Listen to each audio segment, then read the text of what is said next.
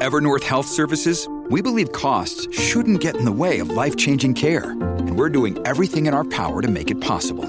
Behavioral health solutions that also keep your projections at their best? It's possible. Pharmacy benefits that benefit your bottom line? It's possible. Complex specialty care that cares about your ROI? It's possible. Because we're already doing it. All while saving businesses billions. That's Wonder made possible. Learn more at evernorth.com/wonder. Hi, everybody. This is Adriana Trigiani. I'm the host of You Are What You Read. I have the privilege of interviewing luminaries of our times about the books that shaped them from childhood until now. We get everybody from Sarah Jessica Parker to Kristin Hannah, Mitch Albom, Susie Essman, Craig Ferguson, Rainn Wilson, Amor Towles, you name it, they come, they share. New episodes of You Are What You Read drop every Tuesday on Apple, Spotify, or any major streaming platform wherever you listen to your podcasts. Welcome to the family with Doug Sprinthal. Andy Brant Barnard. And Cassie Schrader.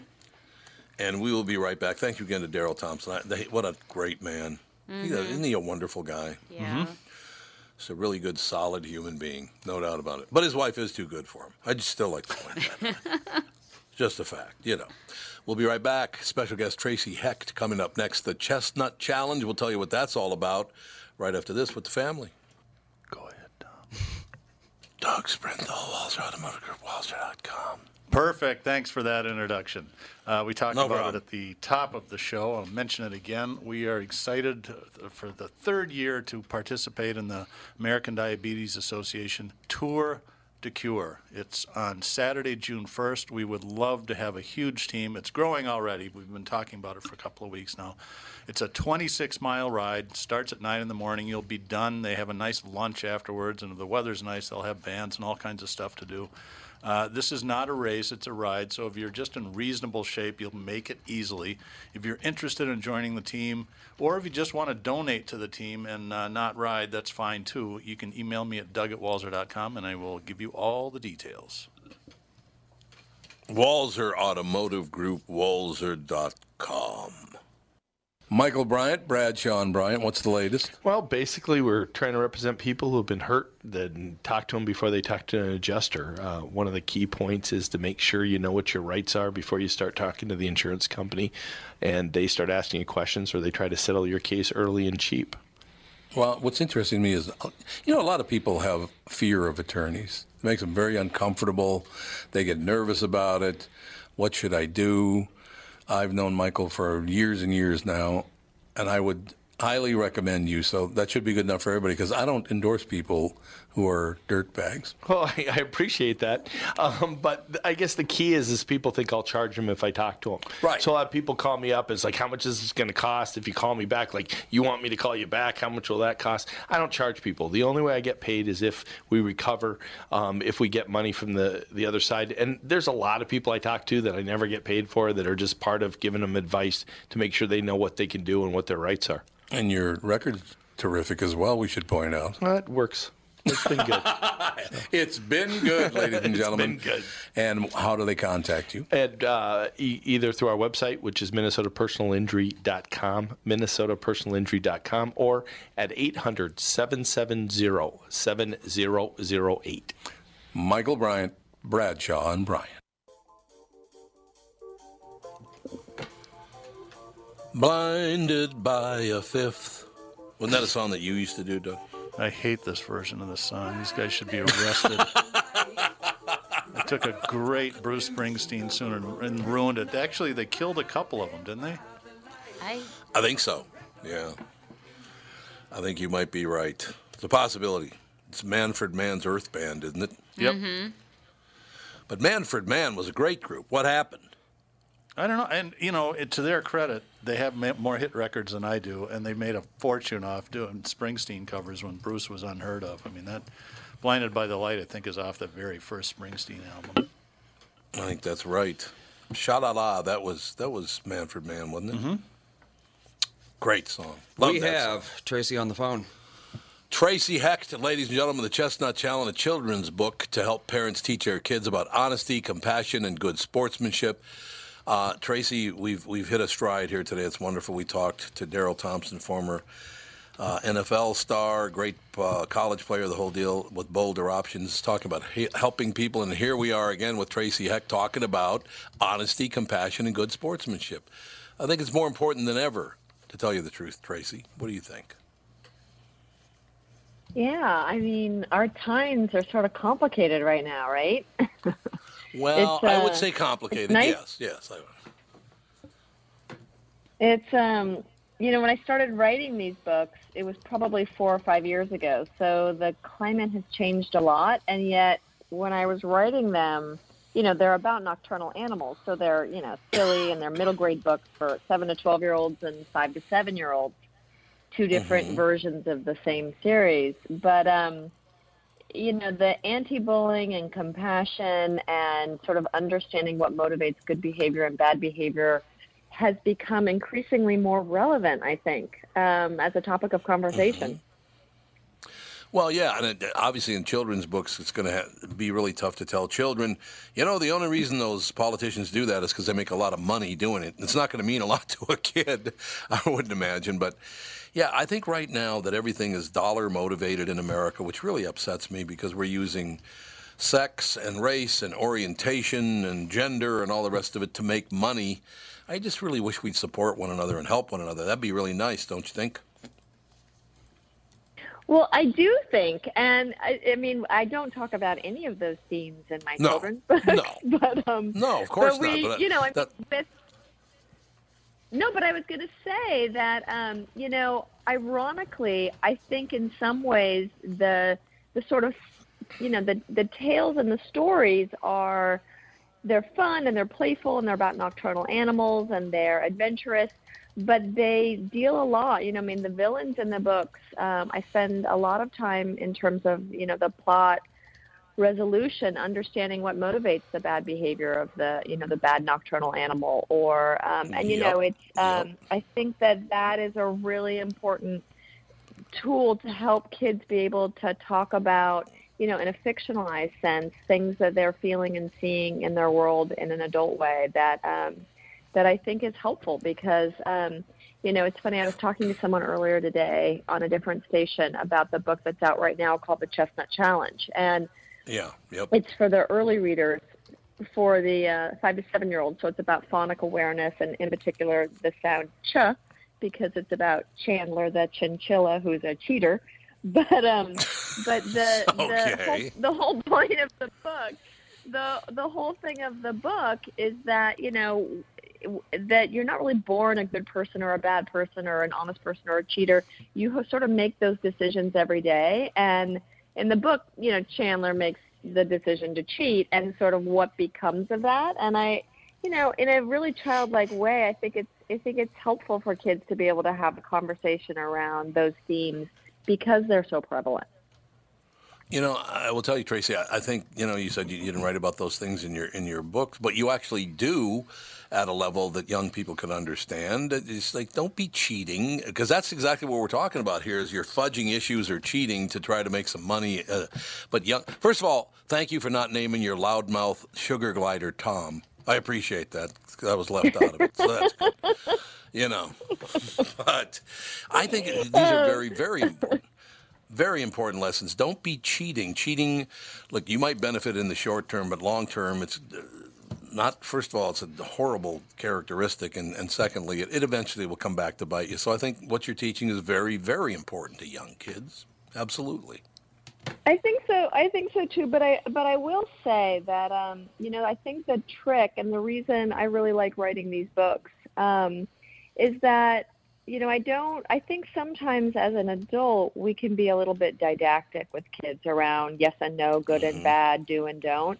Whereas I like writing these books because you know in these stories the nocturnals they do explore with that sort of temptation to behave badly, and some of them do behave badly. And I think that's valuable because I think as a child to be able to have a conversation around the parts of you that that are motivated by bad behavior, that you know you do want to cheat to win, or you you know you do want to do something as a shortcut. I think is um, I think it's helpful to be able to relate to the negative and positive traits of a character, not just the positive ones. I think that's very true. And by the way, you use one of my favorite words in the description here. Uh, you say Chandler, a conniving chinchilla. I love the word conniving, and that's exactly what we're talking about. Adult behavior. They a lot of connivers now. So I'm glad you're you're using that word. It's a great word. Yeah, I I get a lot of. What's funny, a lot of people ask me, um, why do I write about nocturnal animals? And the original reason is because my my children hated to go to bed. So I thought like I'm going to write a Sure. story and a series that takes place when it's bedtime. But I was going to say that I get I get a lot of inspiration not only from the nocturnal animals, but for the conflicts in the stories, whether they're age appropriate, targeted at seven to twelve year olds in the chapter books, or five to seven in the early readers, by sort of looking at the climate of what of what our kids are listening to and paying attention to today, because um, because I think that's important to have them have literature that reflects conversation at an age appropriate level around all of these things that we're seeing. It's pretty amazing. What is the average age a child learns to read now? That is a really good question, and I think it's I think it's hard because I think there's a lot of pressure Yeah. on kids to learn to read earlier, and I don't think that's always developmentally natural for kids. And one of the reasons, uh, you know, I originally started writing the middle grade chapter books, which are 200 pages and sort of traditional chapter books, but um, I did the early readers with the same characters, so it's the same animals, the sugar glider, the pangolin, and the fox, but at a, a very early early reader level book, so rudimentary stories, more sight word based, um, you know, very short, simple storylines. And the idea is that, you know, it, it feels left out if you're a first grader and you're not really reading well and there's kids next to you reading chapter books. And what I heard from schools and families and libraries was that it's nice to have a series that kind of has these early reader books and middle grade books so that everyone can be a part of the storytelling and the characters in the world, but they can be a part of it at their developmental level when they're starting to read because it does happen at different times for different kids. It does, I'm sure. You know, some of it might be even cultural and all the rest of it. I know that I, I, I learned how to read at four by accident. I just I, I started reading the funny papers they were called back in the day. It's you know Dagwood and Blondie and all these things that I just learned to read. But Andy, I think you, you learned to read at three, didn't you? Well, I don't know about three, but I was a pretty Oh, you- early uh, reader. Well, I remember you you would read along. With, what what happened was, Tracy, is my son Andy. Uh, I would lie face down on the floor with a book in front of me, and then he would lie on my back and look over my shoulder. And by me reading to him in that way, he learned to read. It was really, really cool how he learned to read Well- like that. You know. So I will say though that's unusual, Andy, that you learned to read that young, and bravo to you. But um, but you brought up something else which I think is really interesting, which is that the demographics of our schools are changing a lot, and phonic-based Right, awareness right. around English as a first language. You know, a, like 50 years ago, you got a kindergarten, and everyone knew that B was ba ba, and everyone knew that you know P was pa pa. But now you have kids coming in with really different phonic awareness based on what their native language is. And so I, that's part of the reason why I did the early readers too, is because I think that English phonics is really important just to get everyone at the same playing field pretty early on. I really like the fact that, that you write about. Uh, hello, you can hear me, can you? Oh, can you yeah, not hear so me? I thought I lost you, but I'm, Oh. I'm here. Oh no, No, I hear you great. Sorry about that. That's probably my fault. Um, I like the fact that you write about, uh, and we're talking about kids ages six, seven, and eight, generally, correct? Who you're writing for? Yes. Um, I love the fact that you write about good sportsmanship, that you write about friendship, but you also write about forgiveness. I think that's kind of gone by the wayside in our school system. Uh, learning to forgive people, I think, is very, very important for little children, particularly. Uh, so I'm glad you do write a, a lot about that, and I'm, I'm certain that you don't write in a very heavy-handed way, Tracy, about forgiveness. It's just it is a very good thing. You can actually forgive someone for bad behavior or an accident, a mistake, whatever it is. Yeah. Very important lesson. it's um it, it's it's it's um it's funny there there is all of this this you know um pressure on being the good person the the perfect kid and i think that um i think that humans are fallible and so i like having a lot of modeling in the books of of not perfect behavior and how how the characters how they engage that behavior and how they sort of come to terms with it.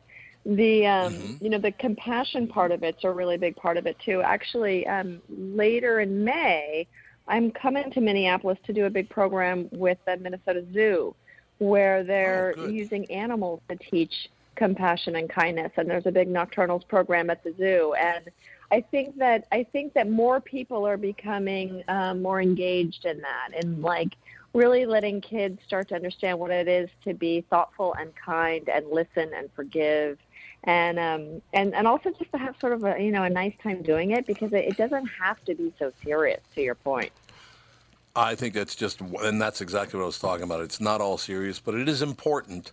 Uh, by the way, uh, I have to take advantage of this this moment because we actually have two people on the show right now that spend time in Maine. How, how do you say the name of your town? Oquossoc. yes Is that that's how you say it, Tracy? right Oh, Quasic, yeah. Yes, it uh, is. Doug Sprinthal also spent a little time in Maine. Did you not, Doug? Yeah, I'm a, a native New Englander. I've lived out here most of my life, but my grandparents had a place up. Uh, it was in Jefferson, Maine, which is really near Damariscotta, if you know where that is. sure yeah yeah And yeah of course. I spent all my summers up there as a kid, and it was so great. Even as a kid, I knew I was lucky. And that you're usually not that self-aware at seven. You just think that's the way the world is. But I'm like, man, this is great. I loved it up there. Well, it's, it's amazing you were there because I will say a lot of people who go to Maine go to the coast, and um, and we are, you know, Oquossoc is up by um, by sort of the where the Canadian, New Hampshire, and Maine borders all connect. Yep. And it's a really, it's like a really, it's an amazing place up there, and it's, you know, I live the other half of the time in New York City, and I, I I always say that our house in Maine is the fanciest house in our area because we have a flushing toilet, and so it's. Uh, There you and I'm really happy we have that. We had some. Uh, But, kin- um, we had some. it- I'm sorry. Go ahead. no, no, I was just gonna say it's a it's it's a really it, I'm I I feel the same way. It's a u- unique spot.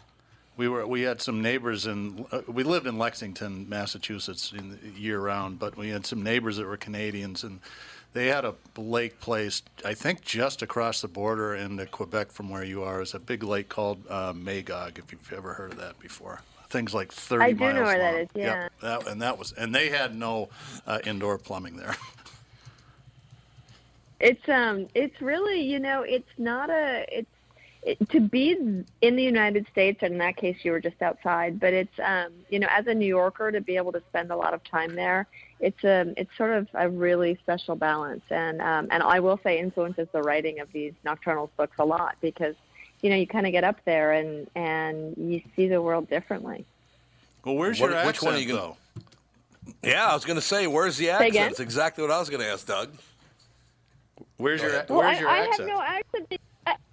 I, I'm originally from Berkeley, California, so I don't have a very good Mainer accent.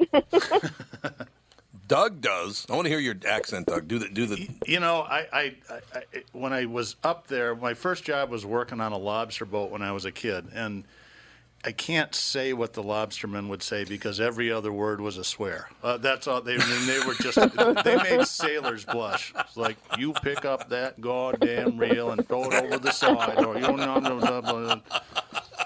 I never learned to swim. The water's oh my damn gosh, you cold. have an I freeze to excellent death. accent. Oh, I know. I get. He does. When I go You back have- there, it just comes back. It's you It's have really a funny. good one.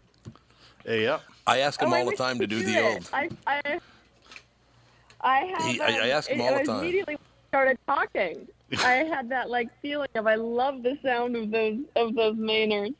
Yeah, they're great. Yep, there true. used to be this back in the '60s. There were two guys, and they were they were probably in their 70s that did uh, weather reports from the top of Mount Washington. Now, Mount Washington's only 6,000 feet Mm-hmm. high, but it's like the windiest place in the world. The weather station is actually chained to the rock. They've clocked wind speeds up there 200 miles an hour before, and not a tornado. So, and, and these guys, I mean, there was like an old Bert and Ernie. Well, we're expecting high pressure to come in from Canada, but we've been fooled by this before. So you should stand by, tune in tomorrow, and we'll let you know what's really going on. And it, it- it was comical. Ah. Love it.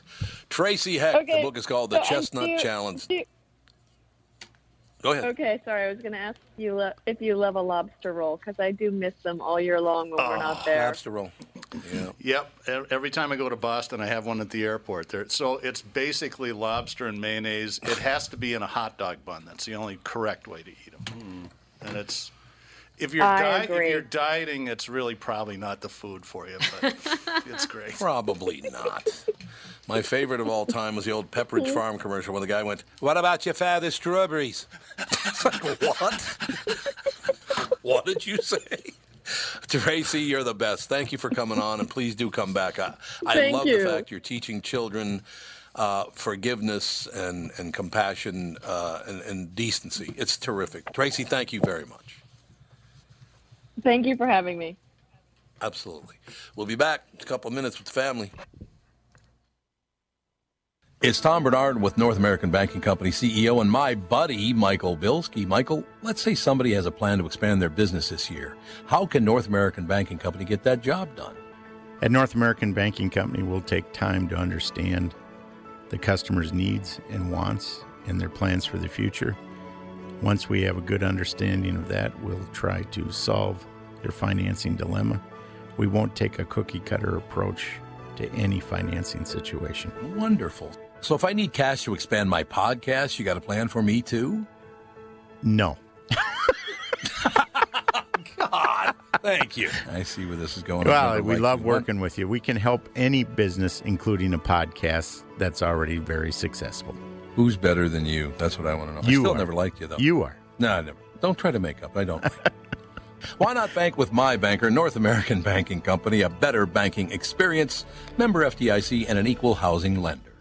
Tom Barnard here for Whiting Clinic LASIK and Cataract. Spring is here, and there's no better time to ditch your contacts and pitch your glasses. Whiting Clinic is the place I trusted to do this for me, and it's not just me. There's a reason Whiting Clinic is the number one LASIK practice in the United States. Dr. Whiting's unsurpassed experience, the most advanced Contoura laser technology, and lifetime coverage are all backed by Whiting Clinic's best price guarantee. Being the experts they are, they want to make sure you have the very best for your eyes, just like I did. Call now for Whiting Clinic's $500 off LASIK spring savings. If you're like me, not a big fan of glasses and contact lenses, then it's time you found out if you're a candidate for LASIK. And Whiting Clinic is definitely the place to go. Call 855-554-2020 today or visit whitingclinic.com to set up your free LASIK consultation. Remember to tell them I sent you and save 500 bucks on your LASIK. Offer expires June 21st, 2019. Good for both eyes only. Cannot be combined with any other offers. Cassie, Yes. did we go 17 in that last segment? Uh, About like, that. s- like 1640, I think it was. Yeah. We probably don't want to cut that. I thought that was pretty good. You just want to go 13 here? No, we can. I can switch squish it down to 15. No problem. Okay. I just wanted to make sure because I, I really like that at the end when Dougie was showing off his Maine accent. Mm-hmm. I thought it was wonderful. It's absolutely true. Yeah, she loved it. That was kind of cool, actually. she did. She thought it was fan, and the fact that I knew uh, how to pronounce the name of the town she was from, she was very impressed with that as well. Which you know, I don't impress many people, so I'd like to point that out. You know what I'm saying? Uh We do. you guys, you guys want to go to Coachella ever? Because I don't. No. I am I not have no interest in going to Coachella. Upper class 20 year old girl. Well, I suppose that's probably true. Well, there was a uh, a, a guest, an unwanted guest, running amok at Coachella this year. I don't know if you know this or not. It was herpes. Of course, it According to was. honchos at Herp Alert, an online diagnosis and treatment website for the STD, there's been a huge spike in folks looking to get treated for herpes in the community surrounding the famous music festival. Herp Alert's been in business for two years now. By the way, it's a very genteel name. What's Yeah, the name of your company? really. Herp Alert. it's like, God, really? That's the best you could come up with was Herp Alert? Thank you so much for that. Uh, Andy, I heard on um, uh, Adam Ruins Everything, he made the statement on that show that we all have herpes. Is that true? Uh, if you really want to obfuscate the issue, then technically yes. But there's also oh, so that's what it is. there's many different strains, and they're definitely not all the same. Right, exactly. So these are they're different strain. We don't all have Yeah. the like the sexually transmitted Right, herpes. exactly. Uh, right. People will say they should that everyone has about that. herpes, but that's not true. Everyone has herpes zoster, which is what causes the chicken pox, chickenpox virus, and shingles. Yep. Yeah, but the Right. uh, like the herpes simplex viruses uh, that you get from you know the STDs and the oral Mm-hmm. herpes and that kind of thing, very different. Yeah. Tom, do you remember What the back, hell you've been chewing on? back in the er, this must have been 80 or 81 when there was a big herpes scare and I remember watching Paul Magers Sure. on Channel 11 and they did all these like exposés about herpes and it was the worst thing in the world. Then a year and a half later they discovered AIDS and the whole herpes Yeah. talk just sort of went away. It's Oh, like yeah. okay, now now we're in the big leagues. No, you're absolutely right.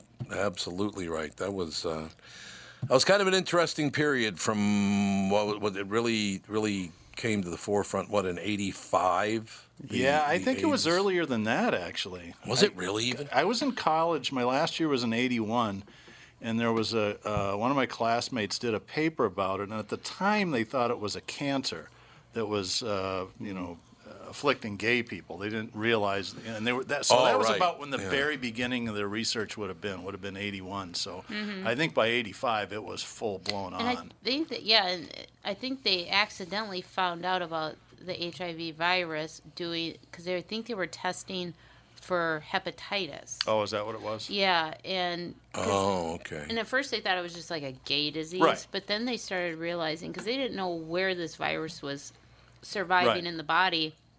And then Mm-hmm. people were coming forward that were getting blood transfusions coming down with HIV. And then they realized Ryan it's- White, I think. Yeah. yeah, and then th- that's, right, when they forgot about realized that it's in the blood. Yeah. So it, it's a bizarre, Yeah, that was it. bizarre thing, but Yeah, I mean, people don't be getting pissed off at me because in actuality, at first they did refer to it as the gay plague. they did. Oh, Remember yeah. that? yeah, they absolutely did. So it's not something I just made up here. That's actually what they called it at first. But it lasted all the way up. But didn't they really finally get it under control in about '92? It was around for about ten years before I they think really I got. think it was a lot later than that. I mean, the nine, Oh, was by it the really? 90s, they had the first cocktails that would sort of extend your life. Yeah, they it wasn't really what I mean. It's really barely treatable today, uh, but it was basically Right, a death sentence all through the '90s. I would Yeah. say at, at the very the 90s? least, Really? at the very least, it shortened your lifespan significantly until probably the early, Early or even yeah. late 2000s. Yeah. Yeah. Mm-hmm. really? Yep. God, I didn't know it lasted that Well, long. remember, Magic was the first guy that survived. Yeah, and everyone was That like, "How the anybody hell know did he-" of. but Yeah, It's well, like, had his symptoms under control and right. all that right, stuff. right. and if you ever Yeah, saw 'cause his my TV friend- show, you kind of wished he hadn't. Sorry, I just had to say that. Oh, gee, that's nice. That was the worst thing ever. Yeah. yeah, that show was terrible. Well, Chevy Chase's wasn't any better. Oh, that's right. worst, yeah. worst two two talk shows in the history of the world. But yeah, my friend died of it in 1992. He died almost the exact same time that uh, that Freddie Mercury did. That was nine- 92, I think, wasn't it? 91, 92, Yep. something like that. But yeah, so it was around a long time, and they, you know, it's not like they have it under control now, but you can live with it now, and Yeah. that's the big difference, right? Mm-hmm. Uh, so yeah, herpes apparently uh, the Coachella Festival 2019. Herp Alert's been in business for two years now, with doctors issuing prescriptions to pharmacies after people submit photos of their situation for medical pros to review. The turnaround time is blazing fast. It only takes about two hours. We're told the site has seen a massive surge in folks seeking prescriptions for herpes since day one at Coachella. A whopping 1,105 cases have been reported in Indio, Palm Desert, Coachella Valley, and also LA, Orange, San Diego counties, where most of the concert goers live. Herp Alert tells us they uh, typically handle 12 cases a day in Southern California. During the first few days of Coachella, the site serviced almost 250 people a day. Woo! How hard is it to just not get herpes? weekend. I mean, come on. What's that? How hard is it to just not get herpes? Well, that was interesting because back in the day, to tell you the truth, and I don't even I don't even know how long has herpes been. Uh, I know herpes has been around Quite forever, some- but we didn't Oh, really hear much about it.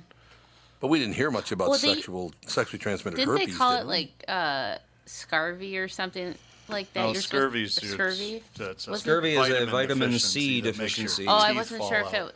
Ew, gross. I didn't know if that was like kind of like the same thing. I don't know. I Try not It was to. the scuzz. Maybe something. I just love the I don't know. fact that there's a herp alert. herp alert! is. Herp alert! You got herp alert out there taking care of you business. get the news I- ticker going. I gotta be honest with you. And Doug, you know, you uh, you played in bands and all that stuff and all the rest of it, but I was never much interested in hooking up with women I barely knew. I, No, I that's never, never had been a, one of my long suits either. It's not a good idea. No, it's not a good idea to just hop in the sack with anybody you run into. It's like, yeah, I don't think so. Why don't you go in the backyard and hose off for a while, and then I'll get back. what do you think? Th- Think that's a nice, gentle way of putting it? I think that's the route to take there? One of my favorite lines. So, lines. yeah, in, I- I uh, was it Up in Smoke where the guys, I've had a piece on my head. Smoke. yeah. I've Hairpiece. herpes. I've herpes on my head. Yeah. Where else would I have herpes? On my dick. Remember that when he said that? He's talking about a toupee, a hairpiece, but he keeps saying herpes. I have herpes on my head. You have herpes on your head? I'm going to run out of the studio for a minute and grab our uh, guest for car selling secrets. He just showed up. Oh, you be do that? back. Okay. Well, yeah. Don't worry about our feelings. You know, abandoning us. Don't Just worry about carry it. on for a Everything be. This guy, you're going to love this Carry guy. on. Really? Born in Iran. Uh, wait till you hear the story about what got him excited about coming to America. He's got a, a degree in mechanical engineering and an MBA. His wife's a concert uh, professional musician, and they're going to get kicked out of the country. Oh God. Why? well, you, well, that's what we'll talk about. And he's also Oh, a Paul marketing put the whiz. squeeze on him. No, it has nothing to do with Paul. I got to call him and talk to him in a couple of weeks. I'll be right back. I like that. You, all right, sounds good to me. The Minnesota State Patrol is warning drivers to stay focused behind the wheel. Yeah, we just talked about that, as a matter of fact. And stay off your phone, all the rest of it. But this one might have pushed it a little further. The Minnesota State Patrol is warning drivers to stay focused behind the wheel after several people were cited for distracted driving, including one person who was watching Law and Order while behind the wheel. Why? you're watching television while you're driving a car. How stupid are you? I don't know. Seriously. A lot of stupid people. Oh my God, there are so many stupid people out there. It's unbelievable. According to State Patrol on Tuesday, a trooper pulled a driver over and discovered he was uh, watching Law and Order on his phone. Another driver was sending emails while in rush hour traffic on Interstate 94. Both drivers were cited on Wednesday. A trooper pulled over and cited a 21 year old driver who was using Snapchat while driving on I 94 near Fergus Falls. Yeah, that's something you don't want to do because that would be the Otter Tail County Highway Department the Highway Patrol right there in Fergus Falls. It's their headquarters. You're a moron. Okay? Yeah. In that same area, a trooper also cited the 25 year old driver of a commercial vehicle for shopping on Amazon while driving, shopping at Amazon on their phone. Why? What is wrong with I you? don't- I don't know. Can you, can you understand any of it? No. I can't either. I just don't get why would you do these things? It doesn't make any sense to me.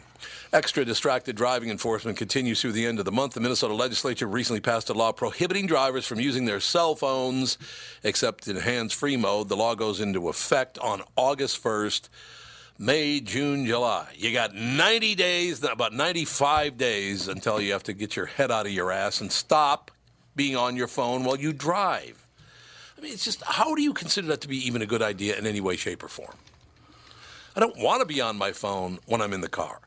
Well, plus the fact I've had hands free forever anyway.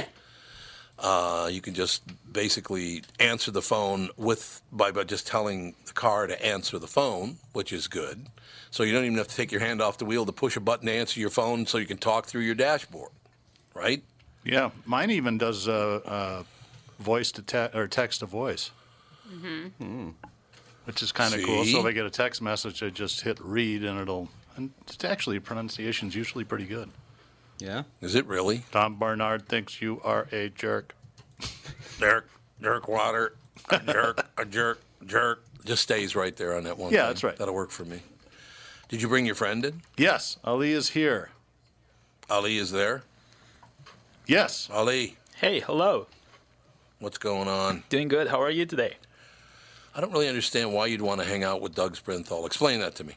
come on. So it was not my choice completely. He chose me to be here.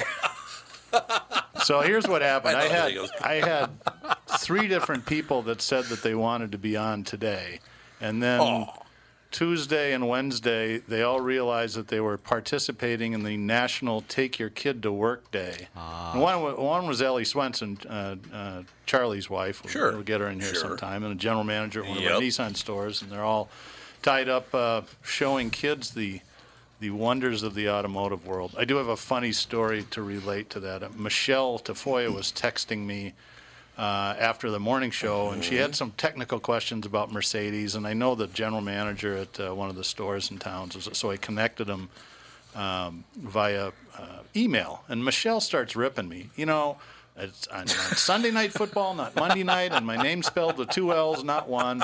So this friend of mine who's the GM at Sears emails her back, take it easy on Doug, he's in the car business. When I got in, my mom said, isn't that the job for people that can't do anything else? Well, This guy worked Now, his way up to the a minute. GM of Sears, Sears Imports. He's done pretty well. So. You know what's amazing about that is you talk about Michelle Tafoya. She was she was absolutely upset when she found out that Brittany is leaving the show. Mm-hmm. She was very saddened by that. It was too Yeah, bad. well, I, you know, I think there's a little bit of a mentoring relationship between those two. Yeah, I think that's probably true. Britt Britt has decided that. Well, yeah. As soon as she got married, I thought, well, she's probably not going to last much longer on the show because, you know, within the next year or two, they're going to talk about maybe having some children and doing morning radio while pregnant would not be a That whole lot of fun. really can- and by the way, she is not pregnant. I like to point that out. So I'm not saying she's going to have a baby now, but in, in the near future, I would imagine she will. But uh, Brittany, like I said, she she'll be leaving the show on May 8th, I think it is. Yeah, it's May 8th, Wednesday. Well, it sounds like Uh, she doesn't have a, 8th. f- a f- concrete idea of what she's going to do next, or maybe she does. No, she I don't think doesn't so. want to say. Well, and I think getting up at four in the morning has something to do with that as well. You know, it's like I don't know what I want to do, but I know it's not this because I don't want to get up at four in the morning anymore. You know, I, I suppose that is probably true, but and I, I did point out to people that everybody else gets a respite from it, but I don't. I'll see her as much as I ever did because she hangs around with Alex and uh, most of the people in the family. You know, when she, when she does have a kid, those two are going to be completely inseparable and totally Uh-huh. Oh, I know. It's going to be no. You're absolutely right. It's going to be way over the top. But yeah, it's uh, Brittany is going to be leaving the KQ morning. And it was kind of weird uh, because another listener sent me this, and I, in a joking way, I said, uh, "Yeah, Brittany has decided to leave the show, and so I'm going to call her Quitney from now on, like I did the last time she was going to leave the show a couple of years ago." And blah blah blah. And I said, "Well, let me just point something out too, that she's decided to leave. I'm not forcing her out." And somebody on social media said, and he said he's not forcing her out. What a prick. I'm like, oh, what? Oh, God. It's like, what? Do you have any sense of humor there, Corky? Yeah. Whatever the hell your Clearly name is. not. Calm down. Just settle down, you That should be the, the new standard for social media. You have to be able to tell two or three good jokes. If you can't do that, you don't get an account. I know, I right? agree. Yeah. So I have a. Do you want to kick off car selling secrets uh, like 15 minutes early, or do you? Sure, want- we can do that. Well, I just don't want Ali to show up and just sit there and be going, "What the hell am I doing here so early?" Right? He listens all the time. He knows what a tightly Oh, run good. ship this is. Oh, So if you want to any take a quick couple minute break and then We- we, will start, that'd be whatever you, you want Well, to do. we'll just we got we got to do the the stop set here, and then we'll come back and we'll do a prelude to car selling secrets. How about that? We'll do it that way. Okay. Whatever you want, Okay, sir. we'll be right right back in a couple minutes with the family. What are the things you want to avoid when it comes time to sell your home? Hey, it's Tom with my realtor, Chris Lindahl. If you're like most people, it's things like open houses, staging, decluttering, repairs, maintenance, and all the people coming through your house. Hey, Tom, the Guaranteed Offer program from Chris Lindahl Real Estate was created for people like you so that you can avoid the things that you don't like doing when it comes time to sell your home. We have been presenting offers for homes in most price ranges. Homeowners are loving our Guaranteed Offer program, especially how much money they are making on their home sale without the inconveniences. So this program is for all price ranges and conditions, including perfectly maintained homes. Most homes do qualify. To see if your home qualifies, go to chrislindahl.com and click Get Offer right now. Will you be the next homeowner to accept an offer from our Guaranteed Offer program? Find out now. If you qualify, you will get an offer in 48 hours or less.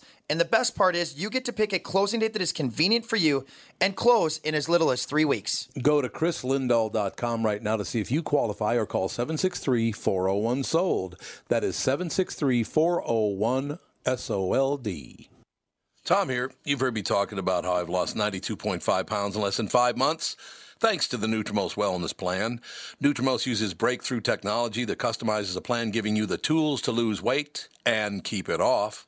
One of the many reasons that it works is that you eat real food the entire time. So after you hit your goal, you know exactly what to order at restaurants and what to buy at the grocery store. That doesn't happen with a diet plan where you drink shakes or eat prepackaged foods or take drugs. Find out how and why NutriMost is unlike any other weight loss plan by scheduling your immediate consultation or attending the NutriMost free dinner at 6:30 p.m. on Monday, May 6th at Jake's in Plymouth.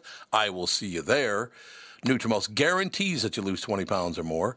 NutriMost helped me change my life and they can help you too. Register for the NutriMost dinner or schedule your immediate consultation 763-333-7337. That's 763-333-7337. Uh, Oh, I thought you were reading an ad. Oh, we did. Oh. I did. Oh, I'm sorry. I'm, s- I'm like What so. the hell? I'm trying to multitask. Sorry. Take some X tonight and sleep. Ooh, there you go. I don't know that during car selling secrets you should play slow ride. Yeah, Oh, where's this is- our intro music? I, are we, This is I not thought we selling were doing a secrets. Oh, this is the prelude. prelude. Oh, yeah, the This is the prelude. She's right. Yeah. I'm right. Ali, Sh- Ali Sharifi Shalmani, our Wow, special guest. What do you think? I'm a dope? Do you really want me to say? Don't Yeah, ask there you questions you, don't want the answers to. I like this though. Ali, though, our guest of the podcast, learned how to a five-year-old Iranian boy uh, wanted to come to America because of a Casio keyboard with a bachelor's degree in mechanical engineering and an MBA. He will talk about how marketing in the digital age works. Iran. So five. When did you come to America? Uh, First, hello. Uh, I came to the U.S. on August 16th, uh, 2016. So it would be Oh, so three years in a few months. And so you're only eight years old now. Oh no! Uh, uh, it took me like goes, "Oh, no." it, it took me like 24 years to make my that dream happen. So what what was it about the Casio keyboard? So that was uh, like uh, a New Year gift that I had for the Iranian New Year when I was five year old, and uh, I was super stoked about that. That night that I got that gift, I was not able to sleep, and I was I was only uh, looking at the like device and the package and everything and that, and there was a really funny like uh, picture in the package that was like a guy that with uh, a weird hairstyle ha- holding the keyboard in his hand. And uh, and that night my uncle was at our home and he was younger. He was in early 20s and i asked him hey uncle uh, who's this guy? And he said to me that his I don't know. He looks like to be a drunk American musician. I said, hell yeah, I, I, I would love to become a drunk American musician. Oh. Well, probably not want to talk about getting drunk, uh, you know, in Iran. Uh, as a little kid, probably not a good idea, but uh, you, know, you showed some some boldness there. You showed some courage, uh, so it worked out in the end. I thought for sure you're going to tell me that uh, your uncle said, "I think that's Doug Sprenthal." Yeah, right. Very funny. what? I was trying to give you a compliment that you would be used to market to people all around the world because Yep. you cut such a fine figure. Thank you, sir. So No is this problem. the what's? Tell me what the prelude is. Are we going to stop here shortly and start, or are we just going no, right? we got another 12 minutes, man. Oh, no, no, this is the prelude, riff. 15 minutes, and then we're going to do, uh, we're going to riff, and then we're going to do car selling secrets uh, in the uh, 2 o'clock hour. It'll be fine. Oh, well, why don't we just call this car selling secrets? Oh, you want to get out early? Yeah. We can Good do God, that. That's all about. Sorry. So we can do that. So so we'll do this, and then we'll do two more segments after two. All right? You Okay, do that? that sounds good. Do you send this out as the third hour, uh, Cassie? Yes, I Yep. do. Oh, then we got to go. We got to go for another hour after this. Unless you want to just tag something on the end of it and just go. Tom said, "F you." What do you think? Oh gosh. Maybe not. Uh, well. All right. In any case, why don't we use this as the introductory segment? Why don't you and Ali talk, Doug, and just kind of introduce Ali to the audience and how you two know one another, how long you've known one another, uh, if you do work shoulder to shoulder on some uh, some topics and some jobs, or just let us know what's going on. I love it. All right. Well, we'll figure out how to put this together. We'll just talk and tell stories. So uh, you came to Walser what seven months ago? It was July 14th, 2018. You realize that I'm not a government official or a police officer. I don't need the exact Oh, date. God. You could just kind of like rough it in for us. yeah, these numbers are important numbers to me, so that's why I'm memorizing these. We'll, we'll get into that a little bit later. We're going to, uh, Okay. Ali's going through some immigration issues with the United States, and we can talk about that later. but- Why? Well, because he's here illegally. no, I'm just kidding. Oh, well, never mind then. That's actually not his real name. Yeah. His actual right. his real name is Farouk, but don't. That's another story. Oh, God, amazing. So, uh, tell us what you do at Walser. I mean, I know the answer to that, but you know, to back this up a little bit, in the old days, the three ways that dealers would advertise were radio, television, and the Star Tribune.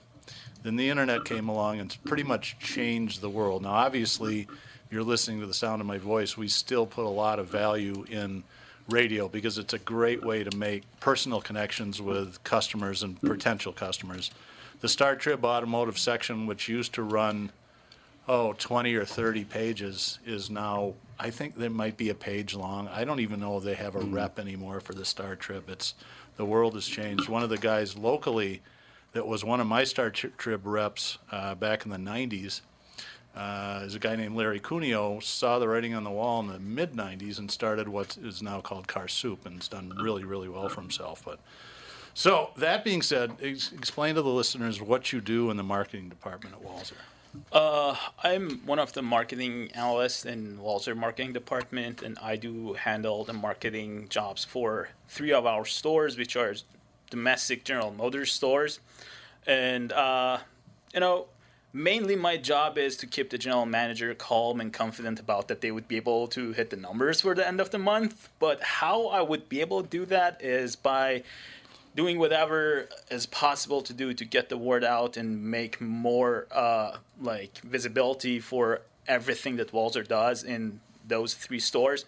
Uh, as like you said, like print ad used to be one of the biggest parts of the advertising for car industry and radio and TV still going on, but it's moving toward to the like the new era radio and TV like non on air it's mo- mostly about streaming devices and these kind of stuff and interestingly right now star tribune is one of the biggest partners for us because they have changed their approach to advertising They have a great online presence. They really do. yeah, and uh, right now, Star Tribune uh, does a lot of like activities for us and helps us in like streaming uh, ads for the streaming services on TVs, or helps us uh, doing. We're still doing some print ads, but they're really small. Yeah. Like every so often, like every month, we would do a quarter page for each of the stores, but not like in the past mostly marketing in the new era is not about bombarding the customers with too many messages, which we do still. Uh, but it's mostly about uh, hyper targeting the proper customer with the proper message. Basically, we are going to be able to anticipate what is your potential need and how we would be able to satisfy that need. And we're trying to think ahead of you and think for you. So how do you ex- how exactly do you do that?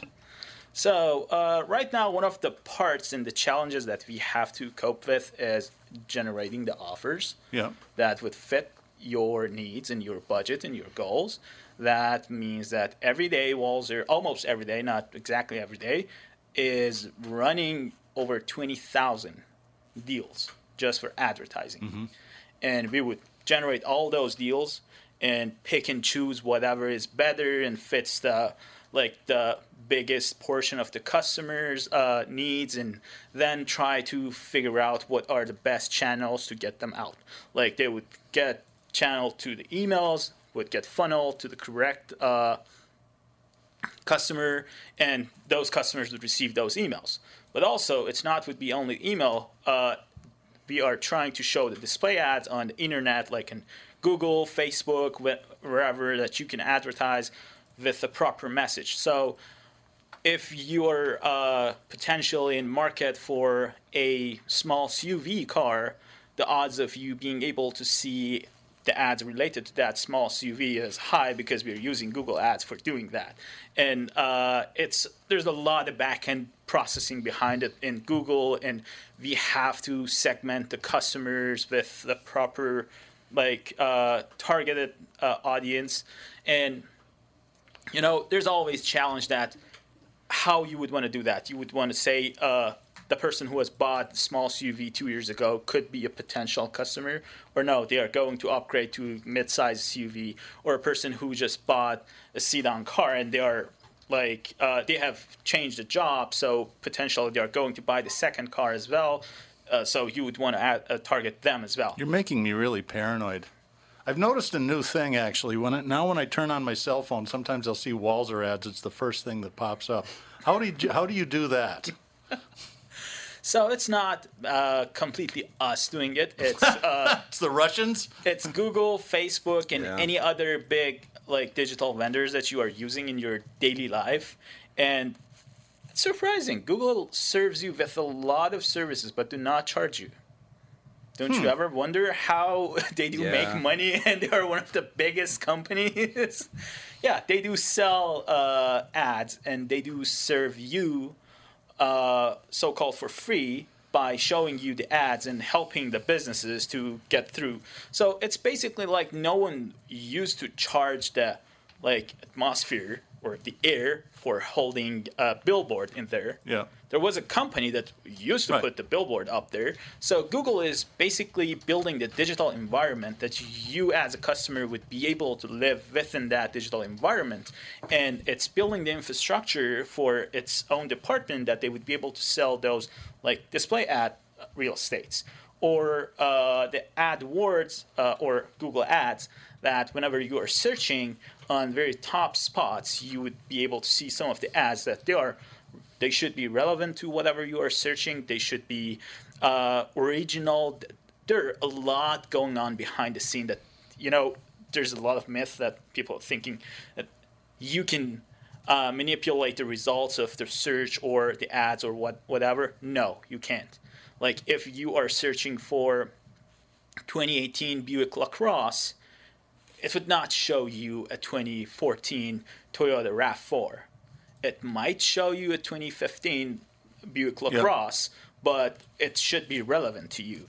And if you are searching for buying a Buick, it would try to show you the proper relevant deals. So if a company who uses Google Ads or any other of these ad services would be sophisticated enough to push uh, enough information about what they do offer to the customers, they would get a better chance to get exposure in front of customers. And this is what exactly we are doing. We are trying to become more sophisticated and having more information and more detailed and exact deals and uh, what whatsoever going on around our business and push them toward to Google that Google would be able or other digital vendors that they would be able to match us with the potential So, customer. Who who is Google's biggest competitor, or don't they have one? Uh, so because Google's main source of revenue is Google Ads, and Google Ad is being served within the Google.com or the, or the uh, search engine. There's no other competitor basically. But there is in social media, Facebook is the biggest one. Yeah. And also in apps, Apple has like the biggest variety of apps in their app store. So if you are trying to advertise within any apps or trying to have any display ads within any apps, then you would uh, get into the Facebook, Google, and Apple. Yeah, and okay. also Amazon is getting a new presence as well. Amazon is? Yeah. Oh no. Yep. They all That's are. Real nice. What are they up to? So Amazon is uh, really expanding something called Amazon Web Services, and they are trying to build like the technical infrastructure for anything like this. Like if I want to serve you with emails, and I do have your email address, and uh, like half a million other people email addresses, how I'm going to be able to target these people? There should be segmentation, categorizing a lot of tools that I would be able to uh, gather, store, and organize data around these email addresses. And this is what Amazon is trying to come up with. Okay. Wow. So Ali has an MBA, which is kind of what we need in the marketing department now. It's a little different than when I used to run it. yeah, I can see it might be a little different, but I like the fact that you were dumbfounded there. That sounded really good. Yeah, no, I get dumbfounded a lot talking to these guys. They're way smarter than I am. Well, I'm right there with you, shoulder to shoulder, so it, it all works out. See, now that was a good introduction to car selling secrets, which will be up in about just a couple. You want to take a couple minute break, Andy, or you need longer than that? It's up to you. Well, we can just take a couple minute break. It's coming up in about 30 seconds. We can take a couple of minute break, come back, talk to Ali. We'll talk to Doug. Doug will take the wheel. It'll be car car selling secrets, and you can learn. a lot. I have, you know, to tell you the truth, Doug. It's been what? Is this episode eight or nine, something like that? I think, I, It's yeah, nine. we're still single digits, I think. Yep.